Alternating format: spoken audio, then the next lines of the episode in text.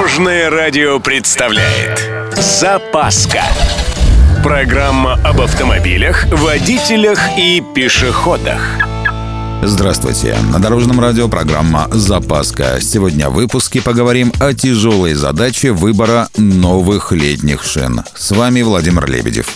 Поехали. Начнем с маркировки. Для начала внимательно осмотрите свою старую шину. Там помимо названия есть и цифры. Что-то типа 205 дробь 55 R16.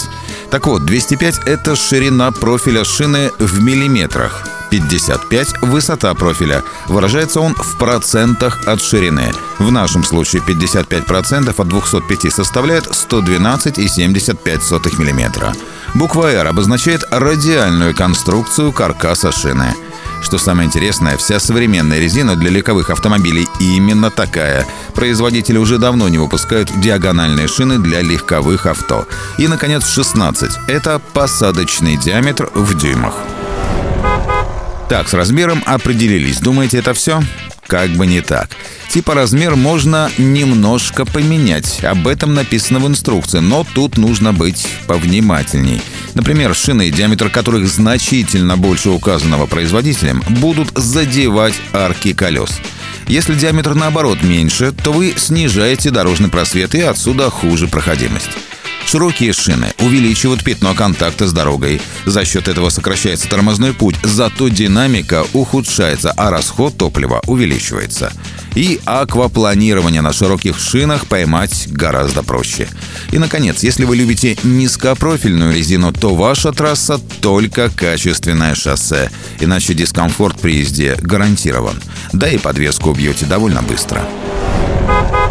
Идем дальше. Рисунок протектора. Ну, классика — это симметричные ненаправленные шины. Симметричный относительно плоскости вращения рисунок обеспечивает низкий уровень шума и плавный ход. Любителям неспешной езды самое то. Если же в эту шину добавить протектор с канавками, расходящимися от середины к краям в одном направлении, получим шины с направленным рисунком протектора. Они быстро отводят воду из пятна контакта, но для этого должны быть правильно установлены. Стрелочки на боковой поверхности показывают направление вращения колеса. Переходим к асимметричным шинам. Направленные асимметричные – все хорошо, только они имеют ограничения по направлению вращения и бывают левые и правые. Из-за этого сейчас, как правило, используются в автоспорте. Зато ненаправленные асимметричные, что называется, на самом пике. Отличаются хорошей управляемостью, жесткостью и сопротивлением аквапланированию – Рисунок таких шин разделен продольным ребром, повышающим курсовую устойчивость. Канавки с внутренней стороны эффективно отводят воду из пятна контакта, поэтому ставить такие шины нужно строго определенным образом. Внутренняя сторона маркируется надписью «Inside», внешняя «Outside». Уже запутались. А между тем есть еще индекс нагрузки, индекс скорости и шумность. Кроме того, есть отдельная категория резины для внедорожников. Свои особенности у грузовых шин. А если у вас микроавтобус?